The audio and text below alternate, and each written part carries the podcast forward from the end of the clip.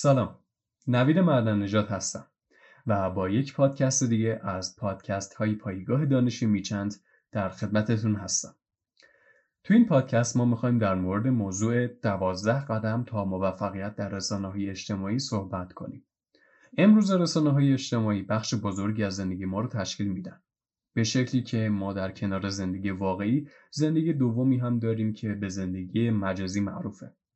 با گذشت زمان زندگی مجازی در حال شبیه تر شدن به زندگی واقعیه و همیشه به عنوان یکی از مهمترین جنبه های اون به جنبه بازاریابی و جذب مخاطب اشاره کرد. اما خب ما چطور می‌تونیم یک بازاریابی خوب در شبکه های اجتماعی داشته باشیم؟ اولین قدم های ما باید چه قدم هایی باشن؟ در این پادکست دوازده تا قدم رو بررسی می‌کنیم که درک اونها میشه گفت از نون شب هم واجب تره. پس با من همراه باشید.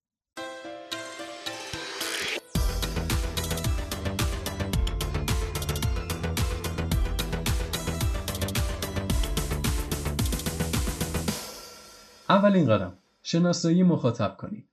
مخاطب ها از اقشار مختلفی هستند. مثلا اگه شما بخواین یک موس کامپیوتر بفروشین مخاطبتون گیمرها هستند و اگه بخواین یک گیتار الکتریکی بفروشین مخاطبتون اکثرا افرادی هستند که راک و متال گوش میدن. پس اولین قدم اینه که بدونین متقاضیان محصول یا خدمت شما در چه قشری حضور دارن.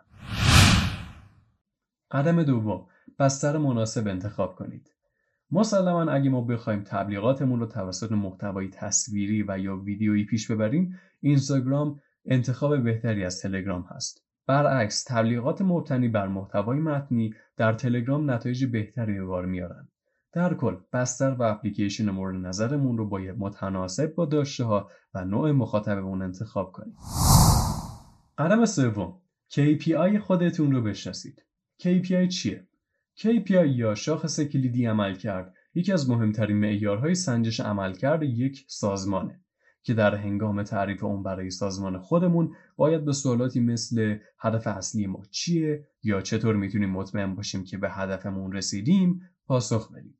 ساده بگم برای خودمون هدف و مسیر پیشرفت مشخص کنیم و برنامه هامون رو بر اساس اون هدف و مسیر پیشرفتی که مشخص کردیم بچینیم. قدم چهارم روش های مختلف رو بررسی کنید.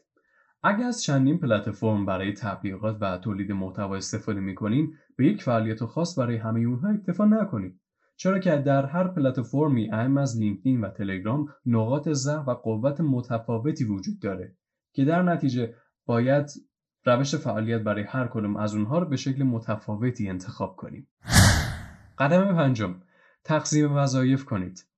اگه وظایف رو به شکل مناسب بین اعضای تیمتون تقسیم کنین بازده سازمانتون چندین و چند برابر میشه. برای مثال می‌تونین پست گذاشتن رو به یک نفر و پاسخ به نظرات رو به یک عضو دیگری از تیمتون که مثلا برونگراتر محول کنید. البته تقسیم وظایف بین اعضای تیم کاملا به علم و شناخت خودتون و اعضای تیمتون بستگی داره. قدم ششم برنامه ریزی داشته باشید. سعی کنیم برای بسترهای مختلفتون برنامه ریزی مختلفی داشته باشید و در ابتدای هر هفته و یا هر ماه مدت زمانی رو بذارین تا اون برنامه ریزی رو بررسی کنید. تو این مدت کوتاه ایده های جدیدتر و بهتری به ذهنتون میاد که می‌تونه تأثیرات عالی تری توی برنامه ریزیتون داشته باشه. قدم هفتم تقویم محتوایی داشته باشید. تقویم محتوایی چیه؟ هر چیزی هست که شما بتونین آمار و جزئیات تولید محتوا و تبلیغاتتون رو در اون وارد کنید. از جدول اکسل گرفته تا جدول دستی که خودتون رسم می‌کنید. تو این تقویم می‌تونین سرتیتر محتواهاتون، نویسنده های اونها، تاریخ های اونها و لینک های مربوط به اونها رو وارد کنید. حتی می‌تونین ستونی رو مختص انجام عملیات ریاضی قرار بدید که تمامی هزینه های صرف شده در هر محتوا رو براتون ثبت کنه. قدم هشتم زمانبندی مناسب داشته باشید. محتواهای مربوط به هر رویداد رو همزمان با رخ دادن اون رویداد منتشر کنید. برای مثال روز ملی شدن نفت روزی که آمار مطالعه در مورد تیتر نفت بالا میره. و اگه محتوای خودتون رو در این روز منتشر کنید مسلما مخاطبان بیشتری اون رو می‌تونن ببینن و مطالعه کنن. قدم نهم. به موضوع شبکه اجتماعی دقت کنید. شبکه های اجتماعی مخاطبان مختلفی دارن. که باعث میشه نتونیم یک محتوا رو به شکل کاملا یکسان در همه اونها به اشتراک بذاریم برای مثال شبکه لینکدین شبکه ای هست که بخش اعظم مخاطبان اون رو افرادی تشکیل میدن که دنبال شبکه سازی های کاری و تیمی هستند. بنابراین محتوایی که در اینستاگرام قرار میدیم شاید نتونه در لینکدین به خوبی اینستاگرام عمل کنه. قدم دهم پیدا کردن یک نماینده خوب. یکی از مهمترین بخش های تولید محتوای شما اینه که چه کسی به نظرات و انتقادات مخاطبان شما پاسخ میده. نماینده‌ای برای محتوای خودتون انتخاب کنین که هیچ نظر و بازخوردی رو نادیده نگیره و تا حد ممکن مخاطبان رو بیشتر و بیشتر به سمت محتوا جذب کنه. قدم 11 ها گزارش دهی گزارش دهی رو به شکل برنامه ریزی شده انجام بدید. گزارش دهی منظم برای مثال هفتگی، ماهانه و یا سالانه می‌تونه شناخت بسیار خوبی رو از عملکرد محتوای شما بهتون ارائه بده. قدم دوازدهم. تجزیه و تحلیل برنامه.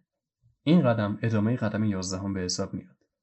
ما گزارش دهی رو انجام میدیم تا عملکردمون رو بسنجیم. سنجش عملکرد دقیقا به چه شکلی خواهد بود؟ در این مرحله سعی می‌کنیم استراتژی هایی که باعث ضعفمون شده بود رو حذف و استراتژی هایی که باعث پیشرفت ما شده بود رو بهبود ببخشیم این مرحله یک مرحله بی پایانه که باعث بهتر شدن هر روزه محتوای ما میشه تو این پادکست دوازده قدم رو بررسی کردیم که می‌تونن به ما کمک کنن تا رشد خیلی بهتر و استانداردتری در شبکه های اجتماعی داشته باشیم. البته این دوازده قدم لازم هستن اما کافی نه. رشد یک محتوا و یک کسب و کار در شبکه های اجتماعی به بیشمار فاکتور تخصصی تر وابسته است که از اختیار این پادکست خارجه و به تجربیات شخصی خودتون بستگی داره. به حال امیدوارم که از این پادکست بهره کافی برده باشید. خدا نگهدار